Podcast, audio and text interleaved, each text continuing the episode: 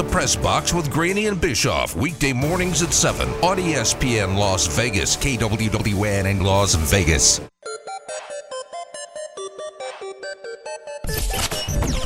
From the Finley Toyota studio, it's Cofield and Company. Derek White has the steal. White trying to run. Jimmy Butler on him. He goes past him, runs it off the glass, and it falls in. Right hand dribble. Horford waiting for him. White got down. Here's a steal. Ball knocked away from Strus by Horford. Outlet from Pritchard to White. Lob to Tatum. Tatum left side three is good. He's got 31 in 30 minutes. It's time for Cofield and Company with Steve Cofield on ESPN Las Vegas.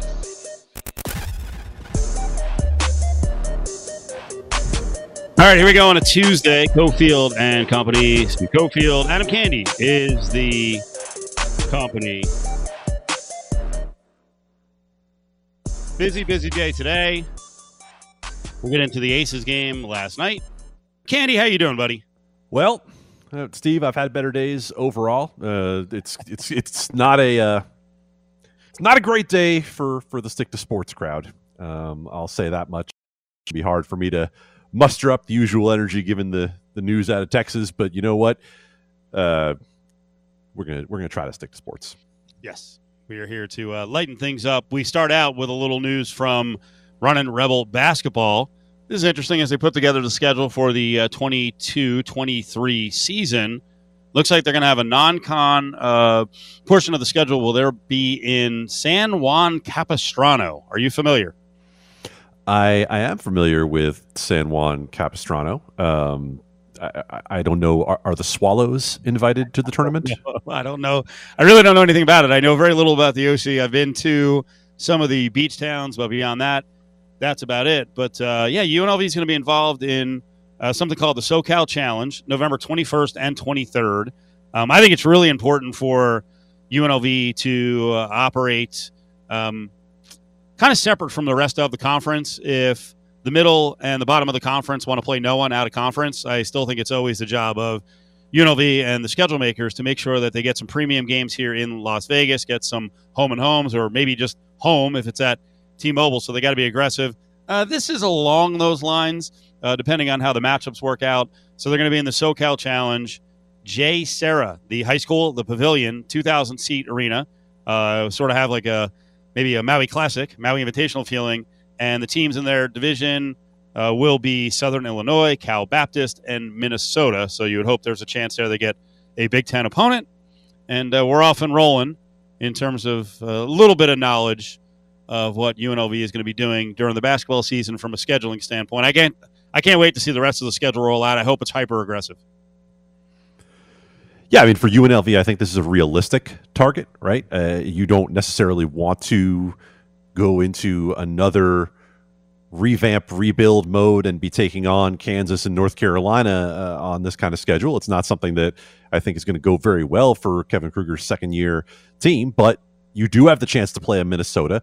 Uh, you do have the chance to play a team, you know, Southern Illinois, Central Michigan. The directionals can rise up every now and then and, and be interesting. So, you know, I, I, think it's a it's a good idea for UNLV to, you know, just test itself against let's call it reasonable competition. Vegas gets official news today that uh, we won't be getting the NFL Combine anytime soon. Now, here's the thing: we didn't want it. We didn't put in for it. The LVCVA wasn't active in putting in for it. I was pushing for it. Adam Hill was uh, basically because of his own convenience, and the rest of the uh, dork NFL writers they like Indianapolis and the convenience of it uh, but they announced today that it'll be staying in Indianapolis for the next couple of years. I saw Jim Irsay bragging that Indianapolis is built for events like this. It is a tourist town, I guess, an event town. Eh, doesn't really, I think, measure up uh, in terms of quality to Las Vegas. But one thing I did see in the story, which, um, yeah, I already knowing that LVCVA didn't put in for Las Vegas, power brokers didn't want to hear. The impact supposedly is $9.6 million. Isn't that like just about every event we bring to Las Vegas is that or more? Uh, you have to separate it out for gaming impact and non-gaming impact, and that's generally what the LVCVA will do: is tell you how much it's going to mean in terms of hotels and shows and restaurants versus how much it's going to mean in terms of gaming. Um, yeah, color me stunned at Adam Hill choosing something for his own convenience over the good of anything else. Uh, but just bastard, even over Vegas. Yes, uh, Dallas and Los Angeles were part of the consideration as well for the NFL Combine. Um, you know, I, I mean, from the NFL perspective, I can see it in as much as this.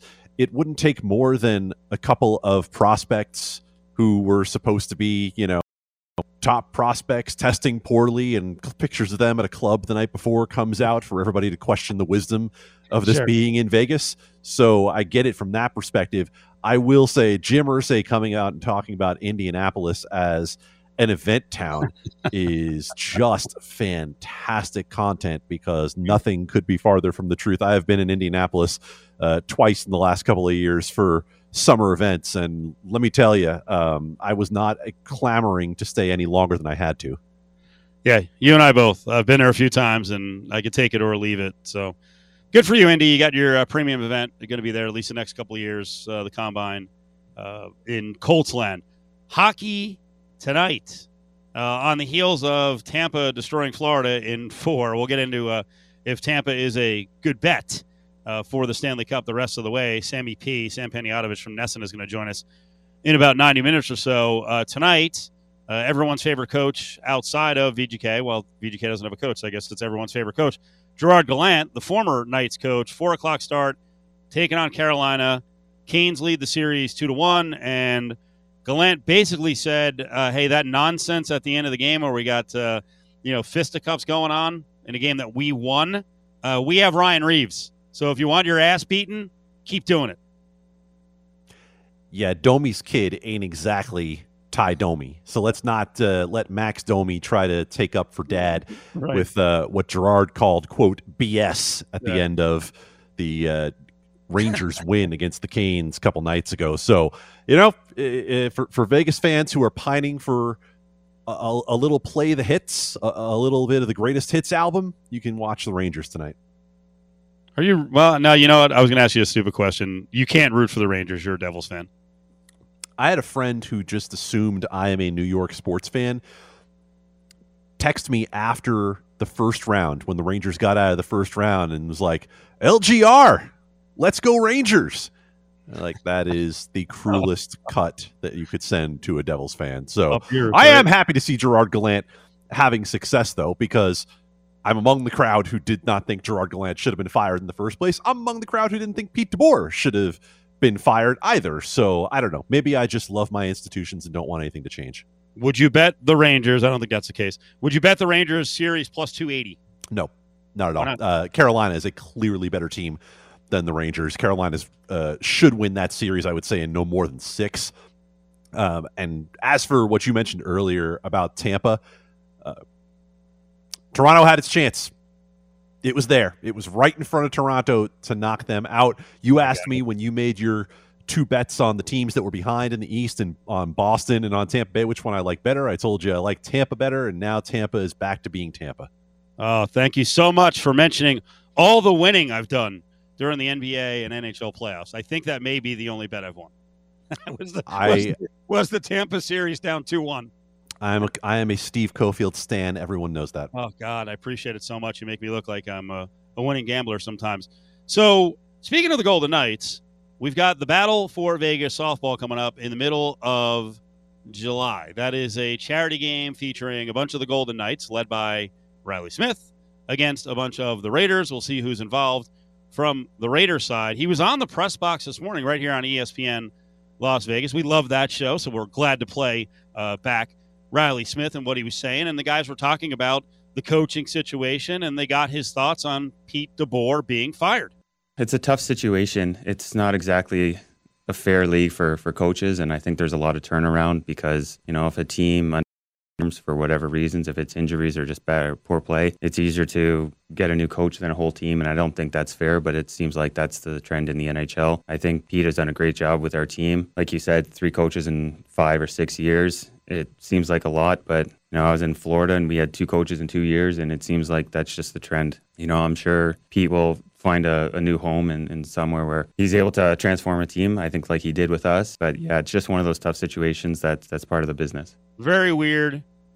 You get a player there saying, "Hey, Pete DeBoer is going to land somewhere else." You had Kelly McCrimmon last Monday say, "Hey, you know this this was a success. Pete did a good job," and everyone in the room is like, "Wait, but you're firing him." I know, Candee, you just mentioned a couple seconds ago that you didn't agree with the firing, and you did go on record. Very important when Candee goes on record. He did go on record weeks ago saying because we'd started talking about DeBoer that Monday. They trotted him out there right before he had to wait two weeks to find out he was fired. But Candee, you said, hey, he should stick around. Um, you know, especially if we're going to lean on this injury crutch, then certainly the coach needs to stay around if injuries were the main reason for having a less than scintillating season.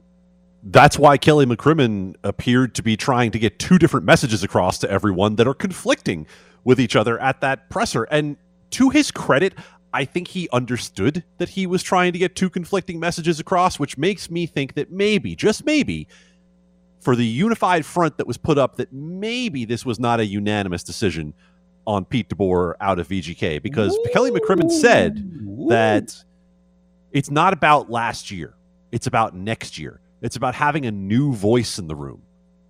Okay. Well, a new voice talking to whom? Because the voice that talked to the Golden Knights last year talked to a lot of different Golden Knights. And the voice that was talking to the Golden Knights when they were all assembled and in one piece before they had Jack Eichel went to the Western Conference Finals and lost to Montreal. And they had been in the Western Conference Finals the year before that as well. So if you need a fall guy, make him your fall guy. That's fine, but you're wrong. You're absolutely wrong. And for those who asked Kelly McCrimmon, well, what does it say about the front office? if you're going on your third coach in six years? Well, he's sure as hell not going to point the finger directly at himself, but it's a reasonable question to say why was Bill Foley so quick to sign on to McPhee and McCrimmon, and yet they let DeBoer dangle and then eventually fired him? Reilly Smith on the press box also talked about uh, when they're looking for a new coach. keep in mind, Reilly Smith is not signed. Uh, we'll get into that in about 20 minutes about what he thinks uh, his future is with the Knights. But uh, he did give his advice on what he thinks the coach should be using in terms of style. You know, it's tough because there's so many different facets in games, and um, a lot of people different talk, or talk about different styles. You know, I, I think we're a highly skilled team probably better than we've ever had. Maybe play like an open, looser game. You know, I was pretty impressed with how for the Florida Panthers played this year. It seemed like no matter what, they could be losing by four goals in the third period, and somehow they'd scored six or five to, to end up coming back and winning. And they had a lot of skill on their team, and I, and I think that you know we can match that. And fans like scoring goals, right? Mm-hmm. And they, they, they like watching that. So you know, I, I think that that would be a, a, main focus of you know maybe a transition game or something that can get us going up the ice because we have a lot of fast players. Wow, now that is fascinating because we had a team that had a whole lot of trouble scoring all year. Uh, Reilly Smith is saying, "Hey, this is a team that can get up and down, transition." So was it the injuries? Was it DeBoer limiting them? Um, and by the way, I love the idea. If, if you know, I don't know if you agree that this roster could be a high scoring roster. Hell, comparing them to the Panthers is pretty impressive. You're talking about one of the greatest goal scoring teams in the history of the NHL. What do you think of that? I think Reilly Smith was here in 2017 when this team's game was speed and more speed and more speed after that. They were beating teams up and down the ice consistently in year one. Now, part of that system that they were playing with Gerard Gallant was you're going to give up chances at the other end. Well, if you're going to give up chances at the other end, you need a Marc Andre Fleury to be stopping those chances. That's how VGK survived in year one. Their Corsi For was fantastic because they were creating so many chances, but that didn't come at the lack of expense of chances against them. Marc Andre Fleury was just stopping them. They couldn't do that this year, and that is the big difference. And Reilly Smith is also saying one more thing, Cofield. You know what he's saying? I ain't coming back if you hire Barry Trotz. Join the conversation on Twitter at ESPN Las Vegas.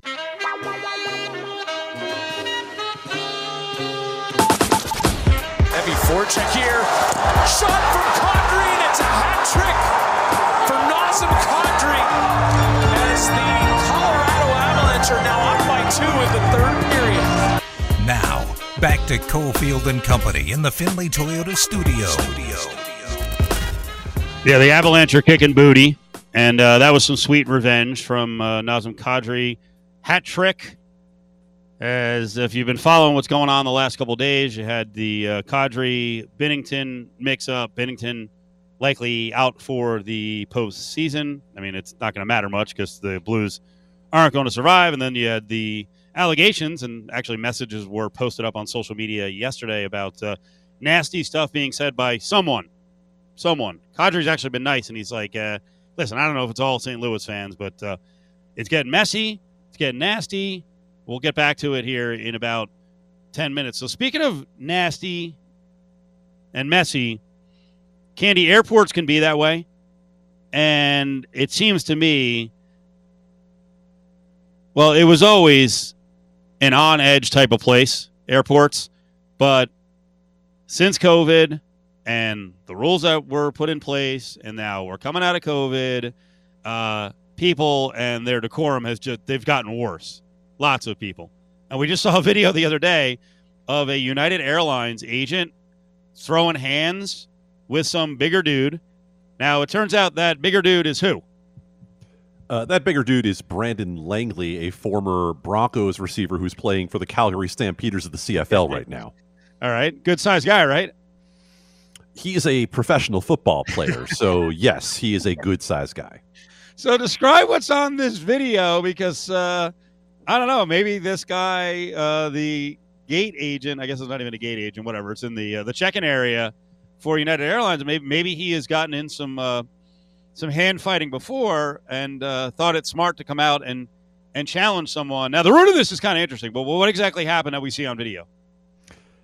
So, what we can actually see on the video needs a little bit of context to add to it. So, what happens here is that apparently the football player, Langley, is using a wheelchair to move luggage. Okay, not the intended use of the wheelchair, but seems a little bit more like a minor sin than a major one.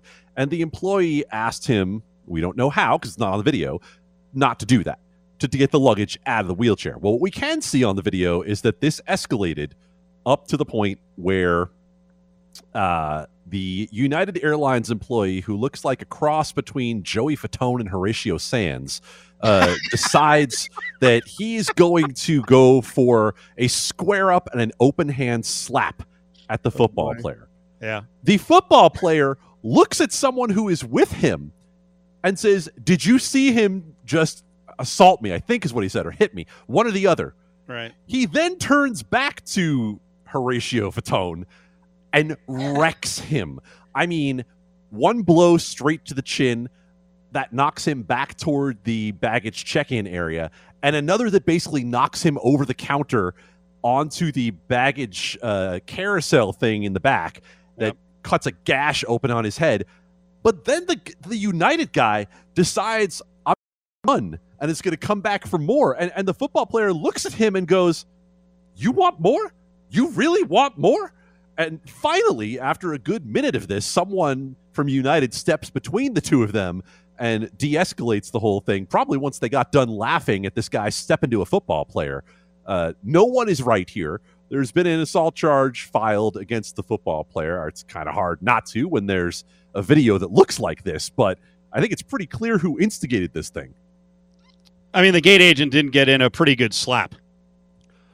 Oh yeah, I mean, look, if this were, I mean, it's not like he's. It's not like he didn't land anything. So it's not. It's not Oh. just the football player no, no, who's No, at it- fault. But in terms of the escalation, it's it's like three different times. There's escalation from the airline employee, and that employee has been fired. My guess is that he'll try to sue this CFL player, and now the CFL and this what is it, the uh, Calgary Stampeders, a- as they would, you know, basically f- more from a legal anything else. They said, you know, we're going to reserve comment until we do a full investigation. I'm not really sure what's going to come out of the investigation. Will it be a harsh penalty for using a wheelchair for luggage? Because that's about the only thing you could get him on. what exactly would that penalty be? I don't know. By the way, was he have to sit in the middle seat on his next flight? Like, come on, Whoa, no, Uh, no. Now that what too far. whatever whatever happened, that is too much. I've once again stepped over the line. Yes. Habitual line stepper Adam Candee suggesting that a middle seat is proper penalty for using a wheelchair for luggage. I mean, I do appreciate most about this entire situation that the uh, the CFL player Brandon Langley, uh, after getting slapped pretty hard, Yeah. uh, looks over at I'm guessing someone who was with him and just like make sure you saw that, right? Because it's someone else filming this whole encounter. Huh. Like you you saw what he did, right? Like making sure, okay, you have proof he started this, right? Okay, cool. I got a witness. Okay, this fool's going down. I actually think that the United Airlines employee is kind of lucky that he met a guy who doesn't look like he likes to throw hands much. Oh, it was measured. Th- th- That, this that- was that not like been- yeah. that could have been a lot worse, Candee. A lot worse. and I have seen many people tweet some version of we're very disappointed that the United employee didn't fall all the way onto the luggage trolley so that he just got carried right through the little uh, flaps right into the back.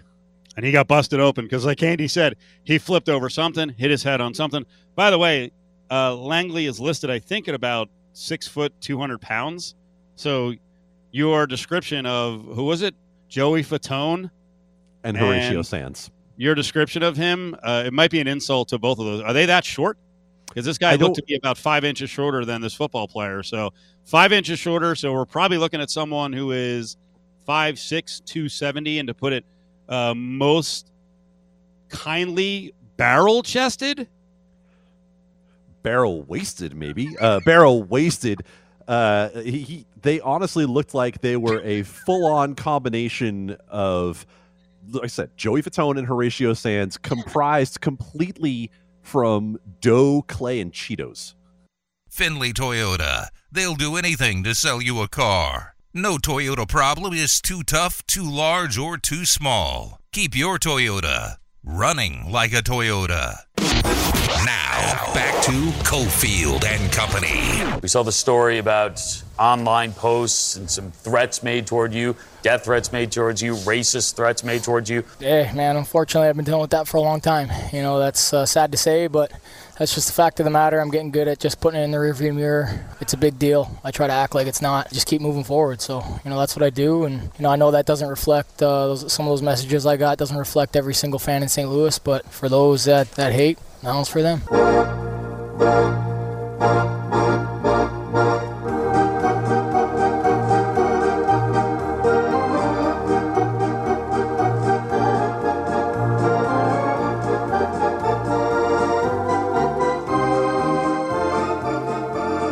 Do it. Love the hockey organ. Love the hockey organ. And a good way to pay tribute, Candee, to the self anointed best fans in America St. Louis fans. Good on you guys. Kadri letting you off the hook there, but uh, not on the ice where he had a hat trick, and now the Avs are out to a comfortable lead in the series. There are a lot of good hockey players, good for their community. I think the Knights have been relatively good for this community, and Battle for Vegas, the softball game's coming up again. The third year they've done it. Reilly Smith heads things up on the VGK side. You can get your tickets for the game at LV Ballpark on July 18th at battleforvegas.com. Gates open at 5:30. Home run derby at 6:30. First pitch 7:30. Post game fireworks following the game. That's why they're post game. So Reilly Smith was on the press box this morning, our excellent morning show, and they did a lot of hockey talk. Uh, we played you his reaction to Pete DeBoer being fired and what he thinks um, would be a good match. He didn't name a name, but in terms of style, would be a good match for VGK with its next coach. But he got into Battle for Vegas, and it is all for charity. And we talked about uh, what Battle for Vegas is benefiting. Well, when we were setting up this whole event, I think our, our main guideline or, or where we wanted to align our uh, our goals was to be able to benefit uh, local families and, and kids. And I think both of those charities, Maximum Hope, um, they do a great job really raising money for families who have a child that's going through a life limiting situation. You know, Brad Garrett actually started that uh, charity, so it's nice to be able to align with him and, and hopefully he can make it out to the softball game, uh, maybe throw out a first pitch or something.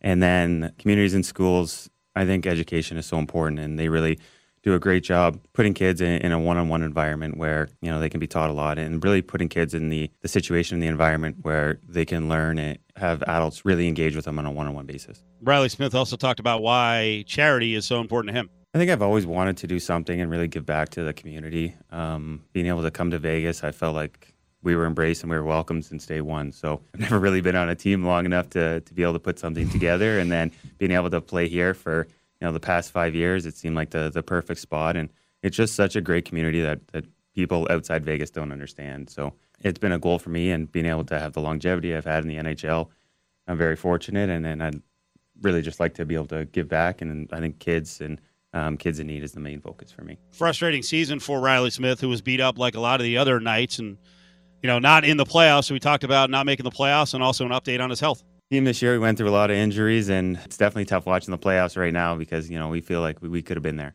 Yeah, I, I'm good. I'm pretty healthy. You know, it was definitely tough watching games and, and not being able to be out there with my teammates and, and help us with that push at the end. But you know, I'll, I'll use this summer to get fully healthy and hopefully be back in uh, you know the Vegas Gold next year.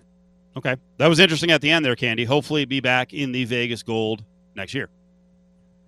I mean, he can read a salary cap the way the rest of us can read a salary cap and see that you know a guy who's in that five to six million dollar range is probably not going to be the easiest fit for the Golden Knights, considering all the commitments they already have to Jack Eichel, Mark Stone, Alex Pietrangelo, on and on and on, guys who are making big, big money. It's going to be challenging for the Golden Knights to fit Reilly Smith, who was a trade candidate for most of this season just because of that salary situation.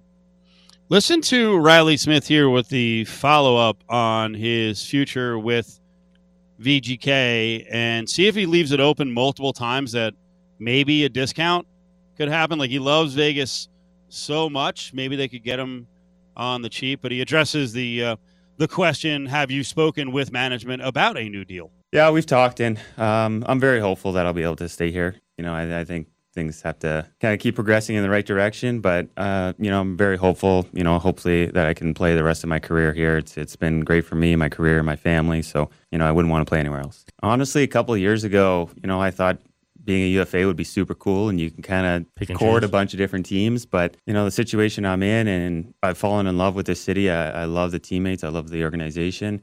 I really just want to play here. So, you know, that, that's my, my main goal. So if that doesn't work out, you know, you have to look otherwise. But, you know, I, I'd love to be able to play the rest of my career here. You think his agent called him up and he's like, all right, all right, no more radio appearances. Not ever going to say that kind of stuff. Yeah, really. Uh, the one thing you could say about someone giving a hometown discount to the Golden Knights is that a hometown discount might not be much of a discount depending on where else you might go. Taxation in other states is not as friendly as it is here in Nevada. So if you make a million dollars more playing for the Los Angeles Kings, uh, that million dollars doesn't really go anywhere other than into the coffers of the state of California. So it might be about the same depending on where you end up. Toronto, taxes. Oh yeah, that goes straight into the Queen's pockets. Does the Queen have pockets? Uh, California and Toronto, cost of living, real estate in both areas. You don't get the same house that you get in Vegas in those two spots, not for the same money. Accurate information. So Reilly Smith has a lot of considerations, but the biggest consideration of all is going to be how can the Golden Knights maneuver the salary cap? Because remember, had they had everyone healthy, they were going to be a team that was roughly 11 to 12 million dollars over the salary cap, which is not insignificant with an 80 million dollar salary cap. Who are the other players on the Knights who would or who you think are obvious choices to give them cap relief if they went bye bye? I mean, the obvious choice is the one that I think they're not going to do. Uh, and I don't think the trade value is there right now because of the health situation. But Robin Lehner is by far the most obvious candidate because with what Robin Lehner gave you last year, you have reasonable questions as to both on the ice and off the ice. Can Robin Lehner be the guy that you bank an entire Stanley Cup roster on to get you all the way through? And last season did not speak well to his ability to do that. And you're talking about clearing a multi year commitment at five plus million dollars off the cap uh, with Robin Lehner. So I think that's the obvious one. I don't know that they can do it. I don't think they're going to be able to get anybody to take it. Uh, beyond that, uh, the one you probably have to look at is William Karlsson because the question around William Karlsson, who's making six plus million dollars a year, the question around William Karlsson was can he repeat the kind of performance that got him this contract in the first place? And he hasn't been bad, but 40 goal William Karlsson has not made a reappearance in Las Vegas ever since getting a six year deal. So that's another one you probably look at that you probably could get some level of value for. The question is, can you find someone willing to pay for that level of contract? back to Lehner because I'm completely on board with you about his trade value. You know, you're selling him low. Can you win a Stanley Cup? Would you bet the Golden Knights to win a Stanley Cup with Logan Thompson playing 35 games and Robin Lehner hopefully being counted on for just over 45? Well, here's what I would bank on. What I would bank on is if you think you saw enough from Logan Thompson's hot run last year to give him a 1A, 1B situation with someone cheaper, like a Laurent Brossoit, someone at that veteran goalie level, are you willing to roll the dice on that for 20 games, 30 games, to the point where maybe you make that trade in season? That maybe you give a fully healthy Vegas Golden Knights roster a chance to support their goalie for a while. And then maybe once the inevitable injuries come along and you have some ability to maneuver with the cap, maybe then you look for someone toward the trade deadline who is someone who can help you out. But what if you're right? What if you're right about Logan Thompson? What if you're right about signing a low cost veteran? If you're right, then you didn't have to spend at a position where we know it is the most volatile position in all of the NHL. Goaltending goes up, goes down every single year. Think about Marc Andre Fleury for those who are still pining for Marc Andre Fleury. Two years ago, Marc Andre Fleury, following the death of his father, struggled enough that the Golden Knights brought in Robin Lehner. The next year, Marc Andre Fleury won the Vezina it can go up and down even with veteran guys. So I think the Golden Knights' best plan is to try to shed money at the goaltending position and go low cost and fix it in season if you need to. So let's apply that up and down back to Lehner. Isn't that the reason to keep him? Not at the money that he's making. No, uh, and you don't keep no, because what you've seen out of Robin Lehner is that it's going to be very difficult for the Golden Knights a to stomach the cap hit, but b are you going to be able to put Robin Lehner into a 1A, 1B situation the way he was with Marc Andre Fleury with Logan Thompson, with Laurent Brossoit? No, he's here to be the number one goaltender if that's the case. And between the health concerns and, frankly, the volatility elsewhere with Robin Lehner that we saw, I don't know that you can count on him. And I am not making in any way light of his mental health challenges because I don't think that's what we were talking about for a lot of the season. What we were talking about with Robin Lehner looked like a lack of maturity. And that was the hard part, I think, for everyone to stomach coming off up until the last days of Marc Andre Fleury in Vegas, what had been a very stoic, classy, straightforward dealing with their goaltender. You know, it's funny. Every time we talk about athletes, who have documented mental health issues, we have to preface it by saying we're not making light of the mental health issues. Like later on, we're going to get into what the Sparks did last night with uh, Liz Cambage getting destroyed by the Aces. And I'm trying to think who we had on yesterday. Um, oh, it was Natalie Williams, the GM of the Aces. And I and listen, she's not going to sit there and freaking body slam. She's new to the organization. She's not going to body slam Liz Cambage, but it's just it's to me it's it's real interesting every week every time we get into one of these conversations. So we there's like a tiptoeing around it. Where you don't have to tiptoe though is behind the scenes, and I do wonder. And we'll get more, you know, National Hockey League experts on in the coming days. I do wonder what the rep is around the league, and I want someone to speak honestly on it. What the rep is of Lehner off the ice. And like you said, there's the mental health part of it, but there's also the lack of maturity. There's this undying loyalty until the very end of the season to be on social media. And Candee, I wonder how many of these head coaching candidates, if they talk to anyone, I assume they have. I wonder how many have walked in and said, you know what? Before we even start this, I'm out on that guy. I'm not interested. I mean, it's kind of a vital position the questions of will Robin Lehner and Pete DeBoer get along that we dealt with didn't come from Pete DeBoer. They might have come from us. We might have been the ones putting some of that out there. But we also know, as I pointed out on this show a few weeks ago, that Robin Lehner didn't do a postseason media availability with the reporters in Las Vegas. He did during that same period when everyone else was doing their avails. He did manage to go to Darren Rovell's Twitter, who has two plus million followers, and put a very carefully crafted message out from Rovell about his friend Robin Lehner looking forward to being healthy next year after we went through all the shenanigans with Lehner saying he was having surgery, the Golden Knights saying we expect him on the bench.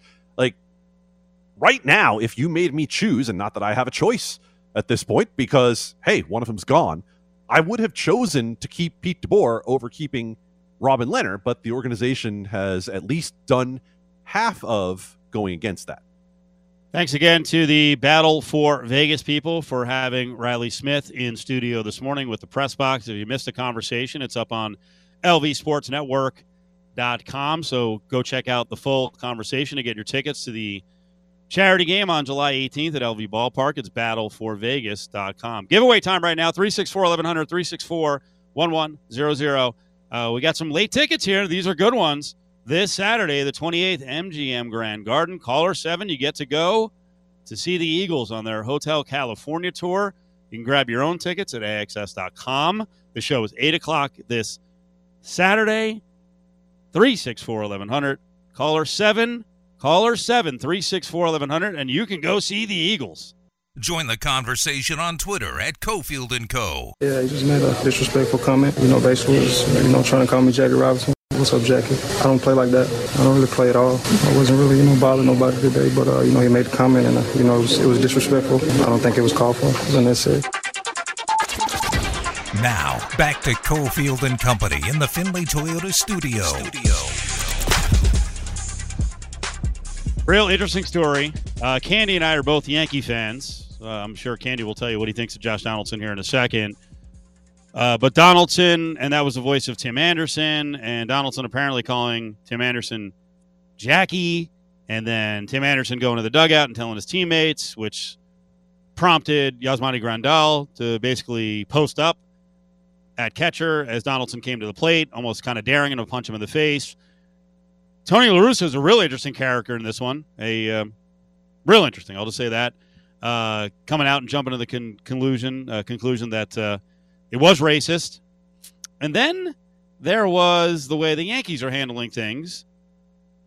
Donaldson goes on the COVID list yesterday, which I don't know makes me a bit cynical about what their mission is here.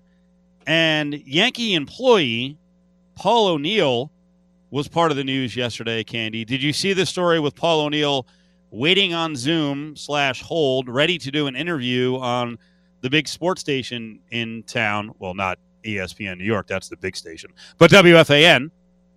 And Tiki and Tierney are now on WFAN. They used to be on CBS National, where they uh, they made the transition over to uh, the uh, the big mothership there in New York. So Tierney makes a decision upon hearing that Paul O'Neill doesn't want to talk about the Tim Anderson, Josh Donaldson thing. Tierney's on the air and he's like, yep, you know, we're not talking to him. What do you think? So uh, let's start with Josh Donaldson and uh, and Tim Anderson in the Loaded plate. Loaded plate. That is where we need to begin this whole thing. Um, what Josh Donaldson did was unquestionably wrong. It was unnecessary. It was demeaning. It was something that never needed to happen. And yet, Josh Donaldson seems to relish this role he takes on as a pest. He'd gone after Lucas Giolito from the White Sox in previous years about the sticky stuff. He'd gone after his current teammate, former opponent, Gerrit Cole, about pitchers no longer having sticky stuff on their hands. And that is reasonable pest kind of stuff. Making a racially charged, and I don't know if I am qualified to tell you whether it's racist or not, like Tony La Russa appointed himself to, but it's definitely a racially charged comment and it's completely uncalled for. What was the point? Did Josh Donaldson really think he and Tim Anderson were buddies? That they could get down like that? Because Tim Anderson came out later and said, Yeah, he did say it to me in 2019. And I told him then that there's really no need for us to ever speak again. okay. It's over. Tim Yeah. Anderson, I mean, quite honestly, Tim Anderson handled that pretty respectfully. Just be like, Yeah, I- I don't have time for you. I don't need to do this. And so we get to now Paul O'Neill. And let's be honest here, man. I I am a Paul O'Neill fan as a baseball player. I enjoy his work on yes. I don't think politically Paul O'Neill and I would ever see eye to eye. But when it comes to Paul O'Neill being asked as a representative of what? The Yes Network? To go on a radio show and account for Josh Donaldson? Like, to turn that into the dividing line over whether or not you're going to have Paul O'Neill on makes it about you. It's all about Tierney at that point. That's crap. There's no need for that to happen. He's coming on to push a book. You know he's coming on to push a book, which is why you were able to get the interview in the first place. And so if he says, hey, I don't want to talk about that, you have two choices. You can either cut the interview or let's just be a little self centered here for a second, Cofield. Mm-hmm. What else could you do? You could ignore them and ask him right on the air. Right. Right. How would you do it? Would you do it at the beginning, or would you get the uh, the talk of the book out there first, and then transition back into the destination you wanted to get to? Well, how much do you want to make it about yourself? Because you could very easily, if you want to make it all about yourself, you could say, you know what, Paul, we have you here to talk about your book today, and we really but? want to get to that. It's very exciting. Big topic, though, out there right now that we would be remiss if we didn't get uh, to that topic. You know who did an interview about Paul O'Neill not that long ago?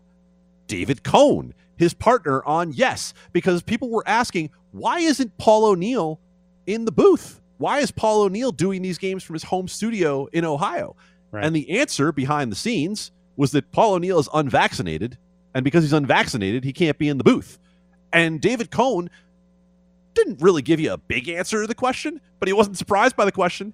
He took it. So what? Did the handlers from the book company say, don't ask Paul O'Neill about this?